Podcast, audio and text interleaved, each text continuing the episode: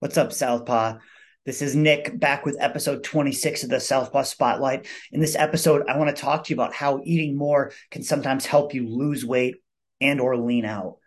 What we see frequently is that people who uh, have been uh, trying to do this on their own for a long time, they've been trying to lose weight, uh, and they start restricting the calories more and more and more to a point where they're eating very little a few carrots, maybe some mini donuts or, you know, whatever that happens to be a protein shake.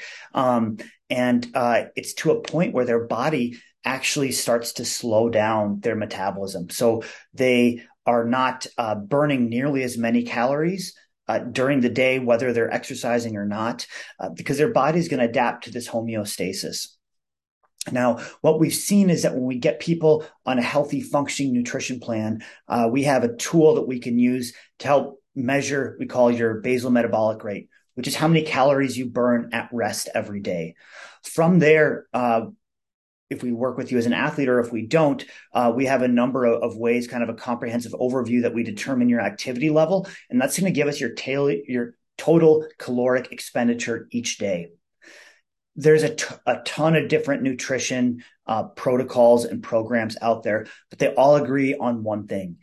If you want to gain weight or add a bunch of muscle mass, you need your uh, total calorie, sorry, total caloric intake to be over your expenditures. And if you want to lose weight or lean out, you need your uh, intake to be under your expenditures. Now, that being said, if it's too low, that uh, your metabolism slows down and your your total caloric uh, usage is going to eventually even out and reach a homeostasis. So there is a point if you start working with a good nutritionist. Um, and you've been struggling to lose weight, even though you're not eating very much, you've probably been feeling very uh, have you have very low energy levels. Your workouts haven't been very good. You don't have the motivation to work out. You're sleeping a lot or tired all the time, uh, and that can often be a, a function of um, that NEAT, the the the total caloric. Uh, sorry, total calories that you're doing. I'm getting confused with this. So, um, what I would suggest is using something like an InBody um, or a way to measure what your caloric need is for that day, and then working with a nutritionist. One of the big uh, benefits of working with somebody who has some nutritional training is that they're going to be able to help you reset this. It, it also is not just about having those numbers. We've given a lot of people numbers and seen them not do very much with it because it can be tough at first getting started made a previous episode about how to get started with tracking. Um, and that's a, great way place to start. But oftentimes we see that we need some accountability, just like with fitness. Uh, places like LA Fitness, Lifetime Fitness can be phenomenal places to train. But they've done studies and over 83% of their membership doesn't actually come to the gym.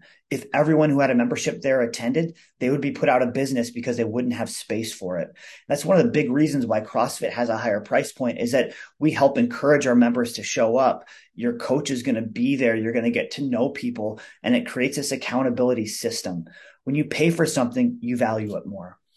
So if you really want to get serious about whether it's weight loss, leaning out, muscle gain, whatever it happens to be, I would really encourage you to work with a nutritionist. We have a three month minimum at Southpaw because typically in that first month or two, month or two to, to you know six weeks to, to eight weeks you're going to have to kind of reset that metabolism or your progress is not going to be substantial but once you get into that uh, one and a half to three month range it's so cool to see what happens there and uh, we don't adhere to this rapid weight loss stuff. Uh, oftentimes, what happens is people do that. Uh, it messes up their metabolism and they end up gaining it back. And we call that the, um, you know, they're kind of cycling up and down, up and down, up and down. And they do that for a long time, the yo yo cycle.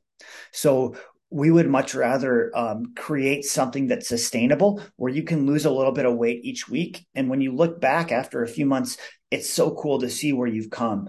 Uh, we have some people do before and after pictures others don't they look at some metrics that we use um, but it, it, gives you a sense of pride in what you're doing and it helps you sh- helps show you that what you're doing is worthwhile and that can be very tough on your own because if you're doing that and you try to start eating more calories uh, to pump up your metabolism uh, and start losing weight, you're not going to see that happen in the beginning.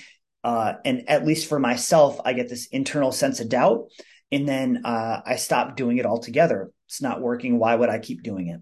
So having that outside accountability, paying for something that you value can be so helpful because it, it it you put your money where your mouth is you invest in what you really want to do and it allows you to see some really cool results um, so that's a, a, a, thing I want you to think about if you're trying to lose weight, but you feel like you already don't eat very much and you're wondering how to get to that, that next level. Um, that can be a very useful trick. Um, and we utilize it in nutrition training, uh, for any number of people in different circumstances, but that's one of the most common things that we'll see.